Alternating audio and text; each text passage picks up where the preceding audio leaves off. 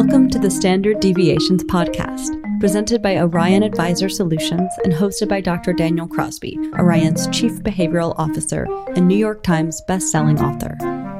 Today's investors expect more than a transaction, they want a relationship.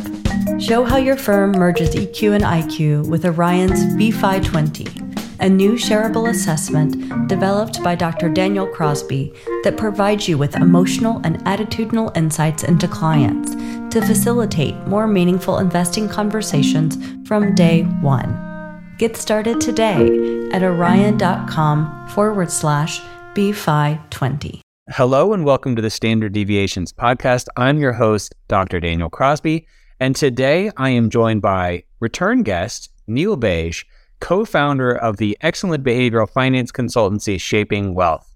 He is an applied behavioral science and neuroeconomics aficionado, and I must say, a really great tour guide to the city of London. Welcome to the show, Neil. oh, Daniel, it is great to be back. I still think and talk about the day we spent, me, you, and Charlotte, walking around London. It was such fun. Um, I hope we get the chance to do it again.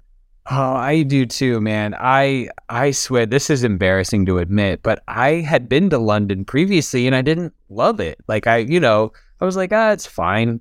Like I just hadn't had the right person to show it to me because I can honestly say I loved it after I had uh, you know, sort of a skilled tour guide. So I think there's there's probably a lesson in that. You know, sometimes we're quick to poo-poo something or write it off and maybe we just need to do a deeper dive. Yeah, but you know what, Daniel, as well as, uh, uh, and I know this isn't what the purpose of this podcast interview is about, but you know, the thing is, when you go to a city as a tourist, right, you tend to just do the main things that everybody else is doing. So in London, you know, Buckingham Palace, Downing Street, the Thames, you know, all the all of the things. But what you and I did and Charlotte did is we used our legs and we just spent the entire day walking around London and we saw things that tourists just wouldn't see. But are the very fabric of what makes London London, and I think that just helps. You know, it it it, it helps, right? So yeah, it was a great day.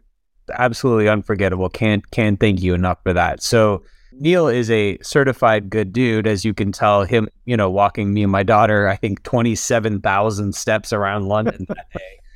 I think she still talks about how much her legs hurt, but it was all, all worth it. But you know, as a certified good dude, we're going to talk about uh, we're going to talk about advisor wellness today, and I think this is a topic that doesn't perhaps get enough of a of a good look. We're going to talk about how financial advisors can take care of themselves en route to taking care of their clients. But I want to start with uh, something I know that you have some opinions on and have done a lot of thinking on, and it's it's an idea that I first encountered in my psychotherapeutic training, and it's this idea that some humanistic psychotherapists have. It's the idea that we can only take our clients as far as we have gone ourselves, and that we must sort of quote unquote do our own work first. Now, first of all, do, do you believe that? I mean, can we take our clients further than we've gone ourselves? And what does doing the work look like in the context of a financial professional? Oh wow! Um, nice, easy question to start, Daniel. Thank you for that. Um, you are so kind to that. If that's what being kind is, man, I never want to get on your bad side. um, so I think it's important to, I think it's important to understand what we mean by doing our own work, right? Before we get into the specifics of what it means for financial professionals. You know, so let's let's get everybody on the same page, right? So, for me, when uh, when we refer to doing our own work, it kind of means that we need to focus, and it's really important to focus on our own emotional and psychological needs and issues before we even think about helping others with theirs. But you know, and, and you know this, you know, that can actually be quite a deep and challenging process, right? But in essence, I think we need to explore and resolve and that's a really important word, resolve our own issues and challenges and our own limitations so that we can become more self aware and, I guess, more importantly, emotionally stable. Then we can help other people work through their stuff. But, you know, one more point on this before I look, oh, I answer specifically about financial professionals. And I say this from a place of experience. It's only when we work through our own issues and we have a a deeper, more meaningful understanding of ourselves, that we can actually be more empathetic and less judgmental of other people. And then we can help them see the world differently. Now, let's flip this into the world we work in, financial services. So, what does doing the work mean in relation to that? Well, it's kind of the same thing, but more of a focus on helping or addressing our own um, attitudes, beliefs, and behaviors around money before we can effectively help our clients address their attitudes, beliefs, and behaviors around money. So let's make this really interesting, right? Because actually, a way of doing that is by exploring your own money story and identify any of those emotional blocks or issues that you have towards money. And by the way, you know, that does mean going quite deep and addressing some long held beliefs. You know, and if we use the, a, a, movie kind of phrase, it's like an origins story. Um, but I'll say this, you know, and everything that I've just said, it's easier said than done. You know, self reflection, personal growth, introspection, you know, they are really hard things to do. But in my opinion, and in all fairness, my experience, you know, they are absolutely crucial to maintaining a healthy relationship with money and providing the best support that we can to our to our clients. And you know, sorry, Daniel, one more thing before I, I, I stop talking. You know, and this is to do with personal growth because I think this is important. You know, as financial professionals, we also need to be continuously updating our knowledge and our skills. You know, kind of understanding the latest research and trends, further education, attending conferences, listening to podcasts.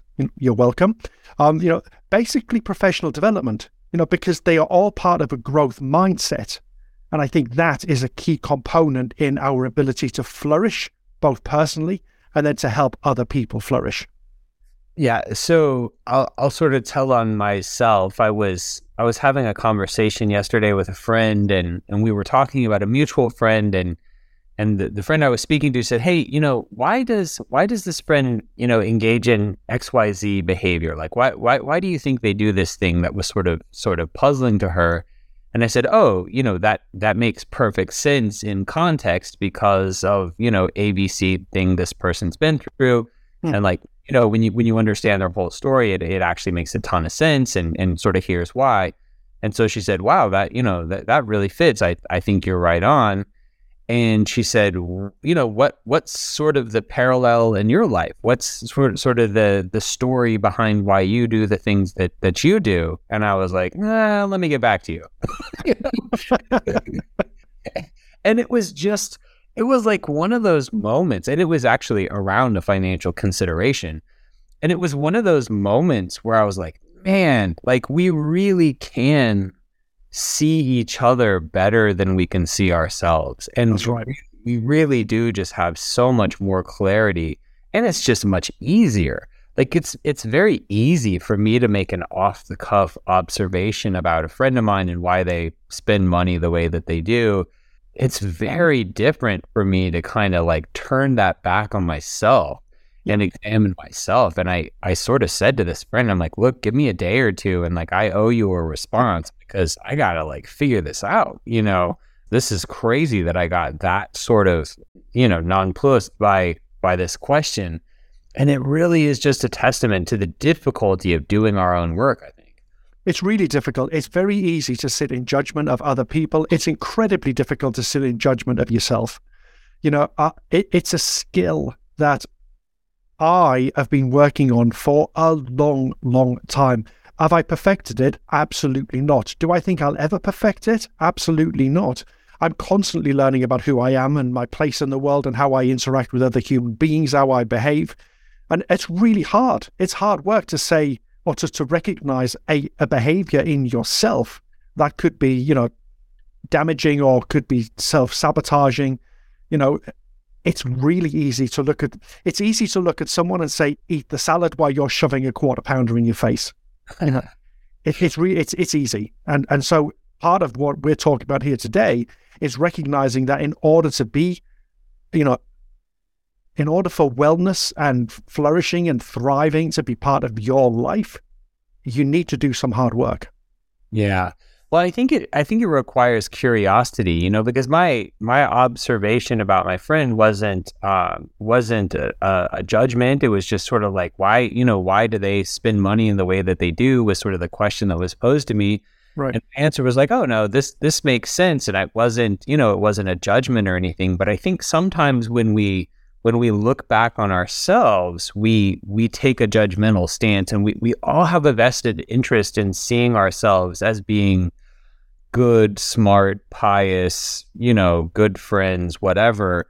And I think there's judgment associated with all of those things. And I think if we can just have more curiosity and less judgment about our own behavior, then we're in a much better place to see why we do the things that we do. Completely agree. Completely agree. So, sort of keeping with this topic, I want to talk about Carl Jung's idea of a wounded healer. Mm-hmm. And sort of just what it sounds like. It's this idea that that oftentimes those in helping professions are drawn to these very professions uh, because of their own stories and their own wounds. And I mean, I would be the you know when people ask me why I went into psychology, it's like, well, because I was trying to figure myself out, and like that is the that is true of every psychologist you talk to. I mean, there's no one uh, in this field who's well adjusted, Neil. It just doesn't happen.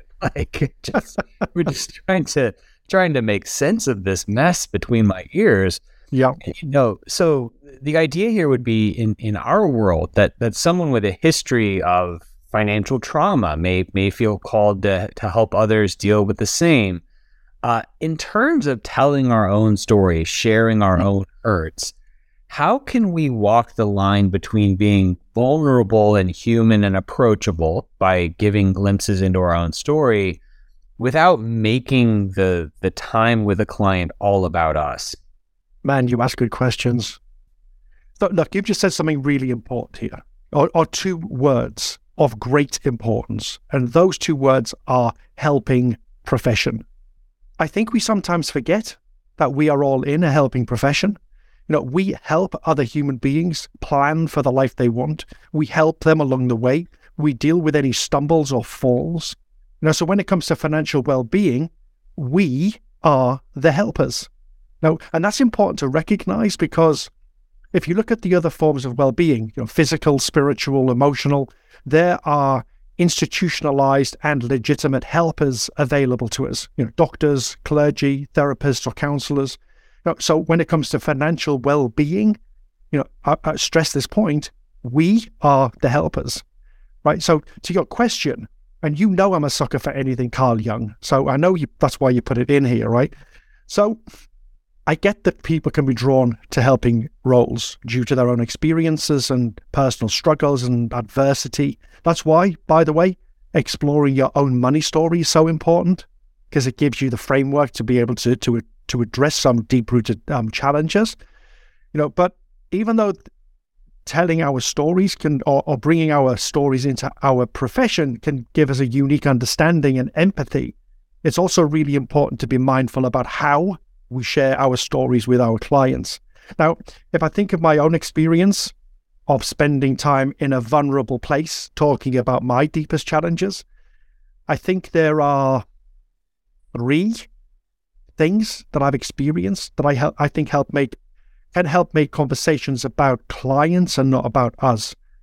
Right. So, which one's first? The first one, I guess, is to set boundaries and guidelines about how uh, and what we share about ourselves.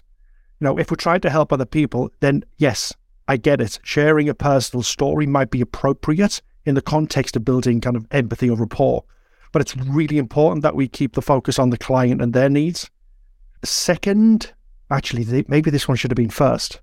You know, you ask yourself, why are you sharing? You know, before you share any personal experience with a client, right? You need to consider why and what you're sharing in the first place and how that might benefit the client. Yes, you might help them. That's true. But there's always a risk that you sharing one of your stories can kind of inadvertently shift the focus onto you rather than them and and that's never a great place to be. And I guess the third thing, which actually this this one should have been number one, um, you know, consciously focus on the client. You know, the purpose of sharing our personal experiences is to help other people feel understood and supported. And so it's really important to keep the focus on the client's needs and experiences and avoid using our personal stories as a way to draw attention to us and kind of our struggles. So I guess, you know, maybe maybe what I should have just said was, you know, focus on the client and be conscious of what and why you're sharing something. I mean, that's a much shorter answer. Maybe I should have gone with that. It's a, it's amazing how how saying something out loud can help you think through it real time. But I think you've done a great job, and at the at the core of it is like like you just said, it's a client focus and it's a focus on why you know because i was taking notes during during what you were saying and it's like yeah you you've got to have a reason you know these these sort of unresolved you know these sort of unresolved pieces of us these stories that we tell compulsively because we want empathy or we want to be heard or we want to be understood or we want to be listened to they can kind of leak out of us i think yeah yeah they can kind of leak out of us on uh, inadvertently mm. and that may or may not be in the client's best best interest. But if we if we take the three part approach that you're talking about, you know, uh, be cognizant of their needs, focus on the why, make sure there's a purpose behind it. Yeah, I think it can do a lot to to knit two people together. You know, there's this great research on on who we like, right? So unsurprisingly, there's research on we like to do business with people we like, we like people who are like us, and you know, one of the ways that you can prove you're like someone is is sort of bonding around a shared struggle. And and yet, if you introduce it at the wrong time, it's it's dismissive. You know, i the, the easiest example I can think of is when um, my sister in law passed away about five years ago.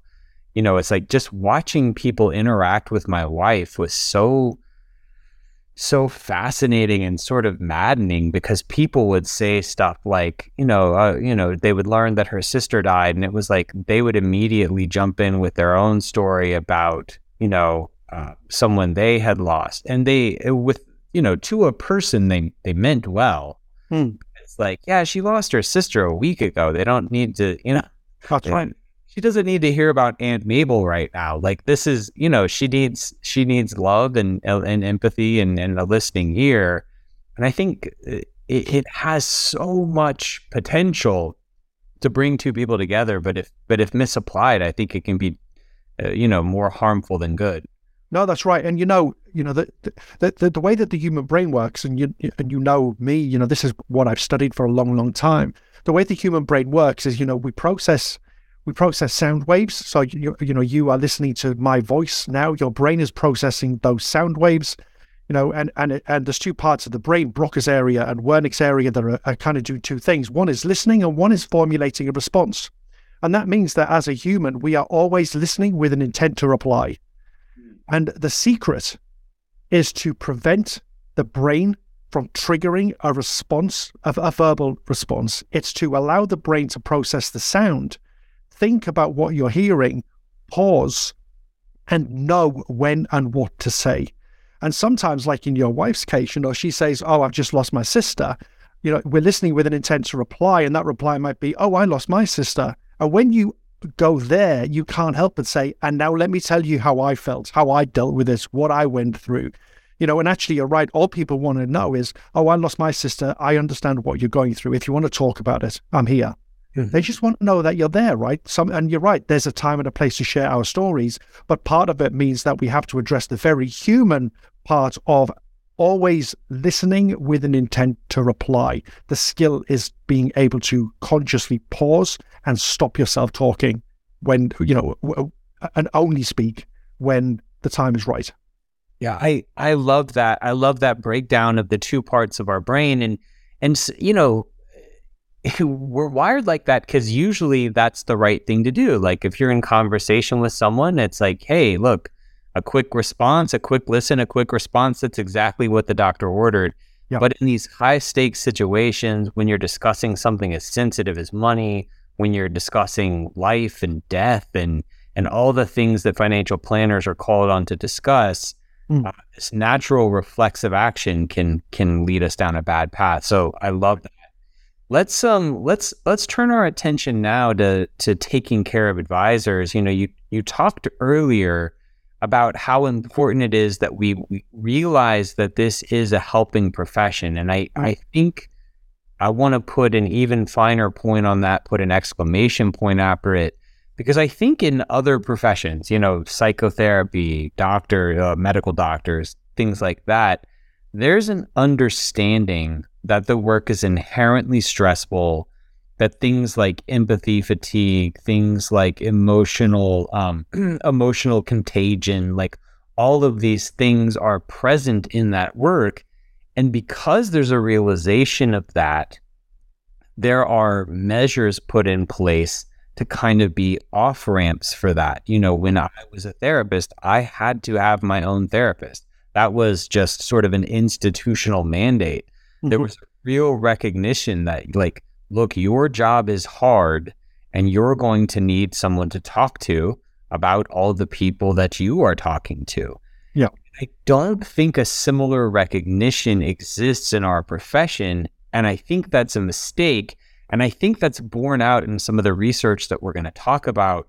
Mm. Because a, a 2022 study by FPA found that 63% of investors were experiencing high or moderate amounts of stress. Okay, we get it. But this is what's wild. The number among financial advisors was 71%. so I- I'm curious to know from you what are the most common sources of stress for financial advisors? And, and what is the fallout of stressed advisors trying to comfort stressed clients? You know what? Let's let's start this one by addressing the elephant in the room, right? A lot of the time, even when we work in a big organization with hundreds of people, it can feel lonely. You know, and a point I want to make here, Daniel, and you'll know this. You know, loneliness doesn't mean being alone. It means being disconnected. It's about psychological isolation. And for the psych geeks who are listening to this, you know, that's like the third tier of Maslow's hierarchy of needs, right? It's so important. We want to feel connected, and loneliness can make us feel disconnected. So, you know, people, advisors, and you know, I talk to advisors all over the world daily, and this is echoed in those conversations. Now, advisors are feeling isolated and overwhelmed. You know, think of what we've been through as a collective species over the last few years, right? You know, no one is immune from this stuff. And then on top of that, you know, advisors have to deal with stuff like market volatility, regulatory changes, client demands, business targets. You know, it's hard work. And you know what? It can sometimes feel like it's you versus the world. I get that. You know, when I know the statement that I'm about to make is obvious and yet I'm going to make it anyway, you know, financial advisors are human beings too. You know, they're not immune. You know, they, they, they can't be immunized from their own personal stresses, relationships, health issues, children, home life. It's really hard. And you know, there's a brilliant quote from um, from Richard Thaler um, when he says, "People aren't dumb; the world is hard." And that's a great kind of quote to sum up what I've just kind of said. But you know, this can have far-reaching implications. You know, we know this from mental health research that when we're stressed, overwhelmed, anxious, burned out, you know, it impacts our ability to help other people. We know that we communicate less effectively, and we know that it impacts the way that we make decisions. But I think the most important thing we, the research shows us is that it makes us unhappy. No, so, so to your question specifically, you know, the fallout of stressed advisors trying to comfort stressed clients. Well, I mean, that's a significant challenge, right? The chance of unintentionally transferring their own stress onto a client has to be pretty high. So an already stressed client gets another dose of anxiety and uncertainty. You know, but I mean, I said this already, right? I've studied the human brain for a long time, and we know that in a state of stress, especially when our sympathetic nervous system is triggered, you know, we struggle to maintain objectivity. We become overly emotional and that can seep into the advice that we give, which, you know, worst case scenario, it could impact trust and confidence in relationships. So I guess, like my first answer, You know, it's really important for advisors to prioritize their own self care and well being. And, you know, that's why it's shaping wealth. You know, we run advisor well being workshops. Advisor well being is a priority for us. It is so important, but it starts by advisors consciously prioritizing and taking time out to focus on their self care, their well being, their mental health. Yeah, you know, I think it takes, uh, you know, I just want to reiterate, I think it takes what you said at the outset, viewing this and understanding that this is in fact a helping profession. Hmm. A lot of a lot of our power uh, lies in our ability to be that listening ear and that empathetic ear. And so when we when we understand that 80%, you know, give or take of what gets communicated in a session with a client is nonverbal, and we understand that 70 something percent of advisors uh, were, were, stressed out last year. Yeah. I, I do think it becomes imperative that we look at ourselves and say, okay, what are we doing? What are we doing for sleep, diet, exercise, stress management, wellness? Because there's no chance that if advisors are this stressed, it's not getting passed on to clients in some meaningful right. way yeah. that's going to hurt client outcomes. Right. Exactly right. So one one more bit on this that's even perhaps more concerning. This is a this is a 2013 study uh, done by a friend of the show, Sonya Lutter, and her colleague Brad Klontz, and she found, or they found, that 93% of the 56 planners they surveyed um, bore psychological symptoms consistent with medium to high levels of post traumatic stress and that 39% experienced severe stress on the level of post traumatic stress disorder. And this was specifically coming out of the great financial crisis, uh, talking about their experiences during the great financial crisis. So, you know, like you said, I, I spoke to a reporter recently who was asking why people were so stressed about their money. And I was like, well, look at, you know, look at, look at the run we've had, right? Mm-hmm. We went from we went from COVID to a war in Europe, you know, the first war uh, in Europe in a, in a generation, to now uh, the constant talk of recession and the worry about the, you know, what the next shoe to drop with with that. And it just seems like, you know, an advisor who has a 40 or 50 year career, if we think that there's like a true bear market, you know, every five to seven years on average, I mean, an advisor with any kind of a career is going to live through five or 10 really, really tough scenarios that have the potential to have to elicit clinical levels of stress and anxiety in them. Mm. What are some practical tips you have for, for helping advisors to manage this kind of stress? You know, the, the thing that struck me, Daniel, as you were asking me that question was isn't that a really sad statistic. Now, it breaks my heart genuinely to know that people, so our colleagues in the broadest sense, are struggling so much that it would be classified as kind of pseudo PTSD. No, it's it's just it's it's it it saddens me. It really does, you know. But it's it's why it's so important for financial advisors to do what they can to manage stress and consciously focus on their own mental health. Right now, let me mention Carl Jung again. Right. So one of my favorite Jung quotes is, "Until you make the unconscious conscious, it will direct your life, and you will call it fate." So in that vein, I'm suggesting that we need to consciously think about our mental health. What what's impacting us? What's triggering us? And then consider what we might need to do proactively and consciously, you know, to make the necessary changes. But allow me to show a bit of vulnerability here, okay? Personal vulnerability. I went through counseling for a period of time. And first off, it was the best thing I've ever done. It's not for everybody, and I get that. But for me, it worked wonders. And going through that process every week, you know, there were three concepts.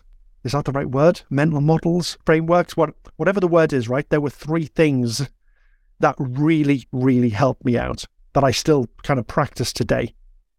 which goes back to your question: What practical steps can advisors take to help manage stress? This this work. This is what works for me. I'm not going to say it works for everybody, but it works for me. You know, the first one was I had to learn how to recognize when I was stressed. Know, I had to recognize my Neil is stressed symptoms. You know, headaches, eye migraines, stomach upsets, fatigue, you know, as well as those kind of those real powerful emotional symptoms like anxiety and irritability. You know, I spent and continue to spend a lot of time working on myself to be able to recognize and name those feelings. And man, it has been so helpful. Um, I also practice self care, though I know I could be a ton better at that. You know, and I mean things like exercise, meditation, going for walks with Sandy, my wife, and our dog Archie. You know, basically doing the things I need to recharge the batteries, which you know we know helps reduce stress. And I think this one, this last point, is one that I think is has been the hardest. Sorry, was the hardest thing for me to do, but by far has been the most beneficial. Was I went and looked for professional support. I went and looked for the helper. And don't get me wrong, I have an amazing network of friends and family. You know, your listeners will also have an amazing network of colleagues, friends, family. But in addition to that, and this is the path that I chose, we also have access to well trained, non judgmental mental health professionals who, and this was very true for me, help you see the world in a clearer way and kind of help you join the dots and and you know, just as I'm thinking on my feet here, I said three things. Actually, I can think of a fourth one that's just popped into my head, which I really struggle with, if I'm being honest. And you can ask my wife, and she'll confirm this. And it's to set boundaries. I kind of mentioned this one earlier on. You know, this is the one that my wife Sandy tells me about all the time. That it's really important for us to set boundaries around our our work, and that's mainly to prevent burnout. And where I fall down is limiting my work hours. I don't take enough breaks during the day, and I am shocking at taking time off when I need to. But, and it's an important but, I'm getting better at it. And I am consciously working on that. So, so there's four things, you know, recognizing what's going on with your mind and body, um, practice self care, set boundaries, and if you need to, speak to a financial professional. And you know, Daniel, let me finish by saying this, right? So I think this is an important place to leave this question. There are people out there who are willing and able to come alongside you and support you. It takes incredible strength to step forward and ask for help. Even though asking for help is still stigmatized and seen as a weakness, but you, but know this, and I'm sure Daniel you'll support this statement accepting that you are overwhelmed, anxious, stressed, feeling lonely, or disconnected. These are perfectly normal human feelings. And every one of us struggles at some point, and it takes courage to step forward and admit that. That is a strength. And we should be creating space for people who have the courage to step forward and support them with open arms and an open heart. It's beautifully put, Neil. And I've I've had the same I've had the same experience the times that I've uh, been in been in therapy. Is just it it raises every part of my life, you know, and, and especially my relationships.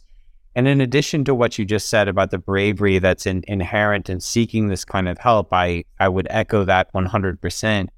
I would also, you know, have a, a, bit of a reframe, which is I would say therapy is is valuable for financial professionals who don't feel especially stressed and anxious as well, mm. because you learn, you, you, witness new ways of listening. You you witness uh, a professional listen and react in in new and profound ways.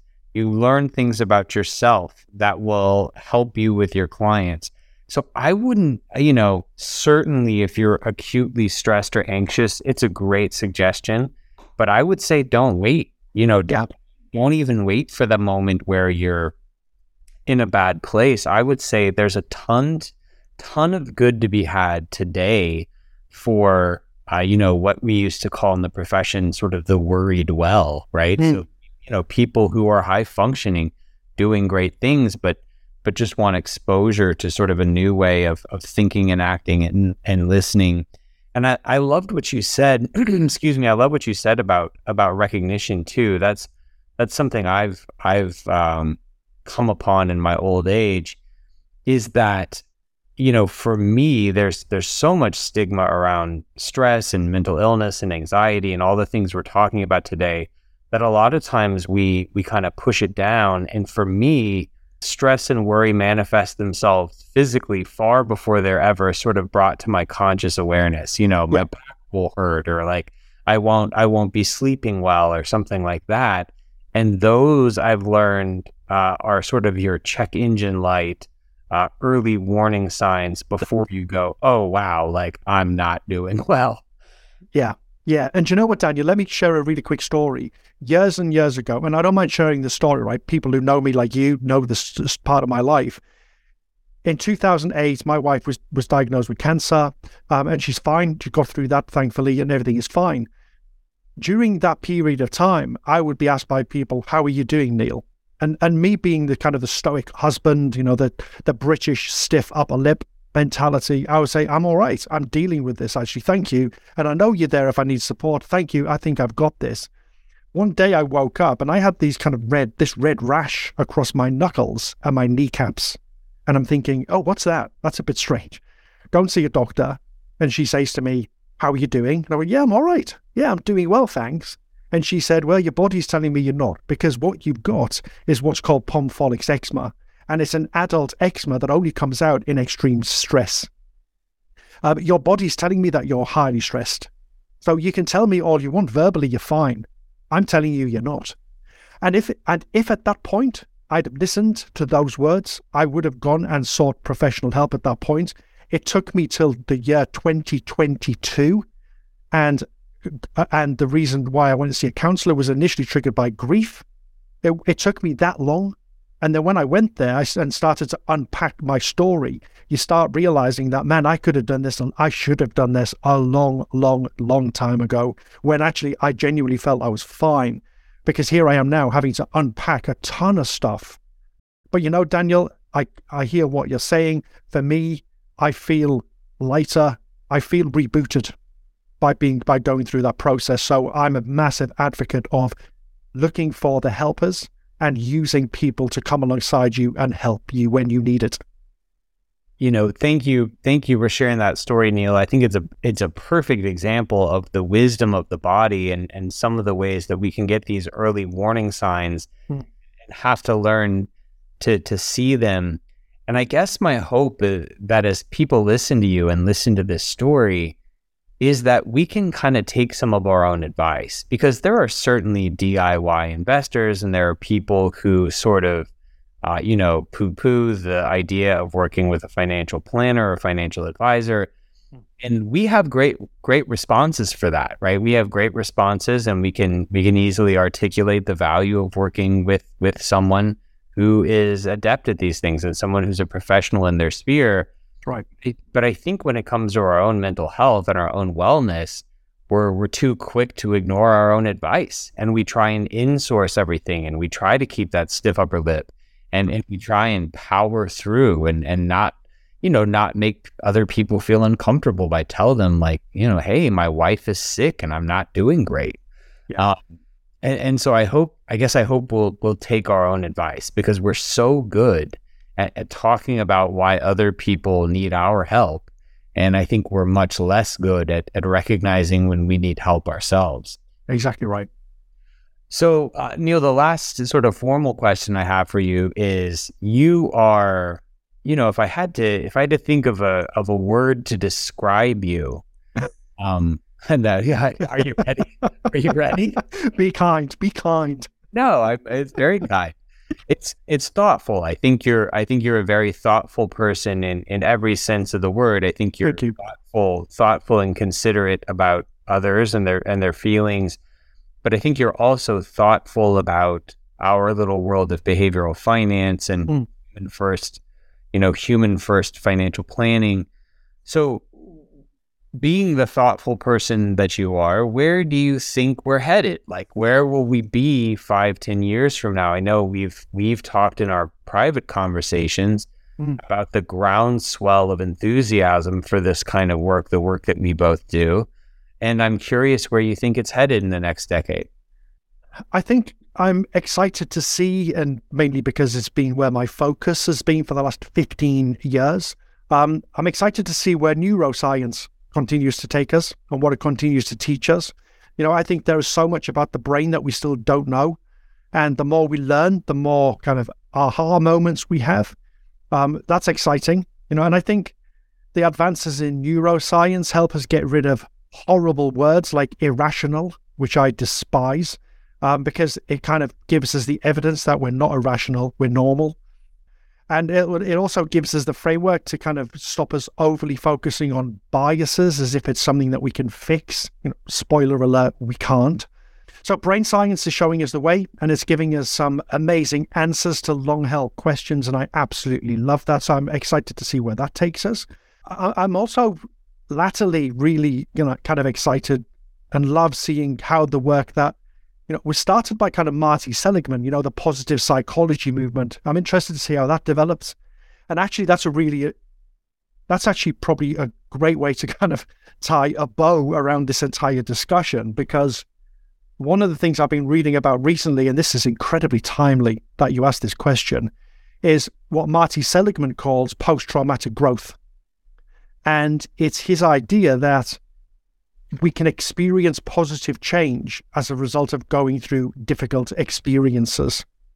You know, and he wrote, and I can't, I can't remember where it was, but when I read it, I was kind of like, yes, that's it. You know, he wrote that it's also not helpful to think of people as broken or damaged by their experiences. Instead, what we should do is consciously focus on the strengths and resilience that individuals have developed as a result of their experiences. You know, and if we then work on those strengths, it's then that we can grow and we can thrive. And I really love that as a concept. I'm keen to see how that develops in all of the, or, or works its way into the work that we all do. And it just so happens to play into pretty much everything that we have talked about today. Yeah, yeah, I I I love the idea of post traumatic growth as as well as Seligman's work broadly you know, I gave um, I was with Tim Maurer. I know I know he's a friend of of of your organization. I was with Tim Maurer yesterday and uh, co-presenting with him a couple of times, and it really struck me how the conversation the conversation in our little world has largely mirrored the growth of psychology broadly. Like, you know, psychology began with the study of brokenness and and you know, yeah, brokenness and and dysfunction. And the study of behavioral finance did the very same thing. Like the, the first thing that we did was we broke with traditional econometrics by cataloging all the ways that people were biased and sort of suboptimal. And that was, you know, it's important to know those things. It's important to sort of avoid those derailers, if you will. Yep. But it's it's not as empowering as it could be. And it was, you know, well over a hundred years into the growth of psychology as a discipline that Seligman and, and others like him came along and introduced the study of not what makes us broken, but the study of what makes us whole and the study of what makes us happy and and the study of what makes us uh, love. And I, I, see, you know, your work, the work that you're doing at Shaping Wealth, the work I'm doing at Orion, I think is is moving in the direction of how can we figure out what enough looks like? How can we help people flourish? How can we help them spend money in ways that make them happy? How can we tie money and meaning together? And I think ultimately that's a much more enriching conversation than cataloging all the ways we're screwed up and, and fallen. I mean, yeah, I, you know, Daniel, imagine two, you know, two conversations. A conversation with a client where we tell them that, you know, everything that they're experiencing, their emotions, the way they are navigating the world, their anxieties, their dreams, their aspirations, all those things are perfectly normal human responses to the world around them, right? Imagine that's that's one conversation. And then another conversation is to tell people that they're irrational, that they're biased, that their behavior is bad, and there's a better way of behaving. You know, you can tell immediately just by the words I'm using, you know, the, the, the responses to the of those clients. One client is going to say, "Oh, he understands me, he gets me." The other client is immediately going to go on the back foot in a defensive way and kind of go, I- "I'm not biased. I don't I don't make bad decisions. I'm not irrational." You know, and, and that's never a great place to start. So why I love Seligman's work so much and why we're fans of Shaping Wealth of his work is that it gives us a framework to accept that human beings are just normal and every and the way we navigate the world is unique to us. And if sometimes that doesn't turn out great, it doesn't mean that we're irrational or we're poor decision makers. It just means that something we've done could have been done in a better way, and we learn by that. We and we develop and we thrive and we adapt and all of those things. And so, you know, approaching all of our relationships and, and our human interactions from a positive psychology standpoint, a viewpoint, whatever the correct word is, um, can only be a good thing because we meet other humans where they're at, and that place is called Normalville. yeah. Uh, I, I'm always looking for the name of the podcast. This would be called A Place Called Normalville. oh, man. I yeah. want to move there. I'm going to move there tomorrow. I love it, dude. I, I uh, I'm not al- I'm not allowed there. I was kicked out. I was kicked out long ago. I, we can't be neighbors. Uh, and, you know, it's it's funny going back to what you just said. I think about you know these surveys where they've you know they've said surveys of clients where it's asked things like you know what are the different things an advisor does and how much do clients value them, and when they ask things like you know how, helps keep me from making emotional, irrational decisions. No one endorses that, right? Like no no clients endorse that as a value they want from their financial advisor, and that's why advisors shouldn't lead with that. And then some folks will go, look, you know, clients don't want the behavioral stuff. But if you look at the top of those lists, it's things like helps me articulate and outline my goals and values, like helps you know, gives me peace of mind. Like that's behavioral finance too. That's right. We just have to frame it. We just have to frame it correctly. And I think when we frame it as a negative and, and frame people as as so broken and fallible, they very naturally push back against that. So I think you're right on. So Neil, this has been awesome. It's it's always a pleasure to have it an excuse to to talk with uh, you know a, a great buddy and a great thinker if if people want to learn more about your work and, and read your stuff, where can folks find you? Uh, so you can follow me on Twitter. Um, it's where I'm most active. I'm not a massive social media fan, but I'm on Twitter, so that's at Neil Bage. Um, you can follow the work we're doing at Shaping Wealth at Shaping Wealth, or by visit you know visiting our website shapingwealth.com. Um, they are there are th- those are the places where I tend to hang out most. Neil Bage, we'll see you in London soon. Hope so. Take care. Thanks for tuning in to Standard Deviations. If you can't wait till next week for more behavioral finance insights, visit www.orion.com. All opinions expressed by Dr. Daniel Crosby and podcast guests are solely their own opinions and do not reflect the opinion of or endorsement by Orion and its affiliates, subsidiaries, and employees. This podcast is for informational purposes only and should not be relied upon as a basis for legal, tax, and investment decisions. The opinions are based upon information the participants consider reliable.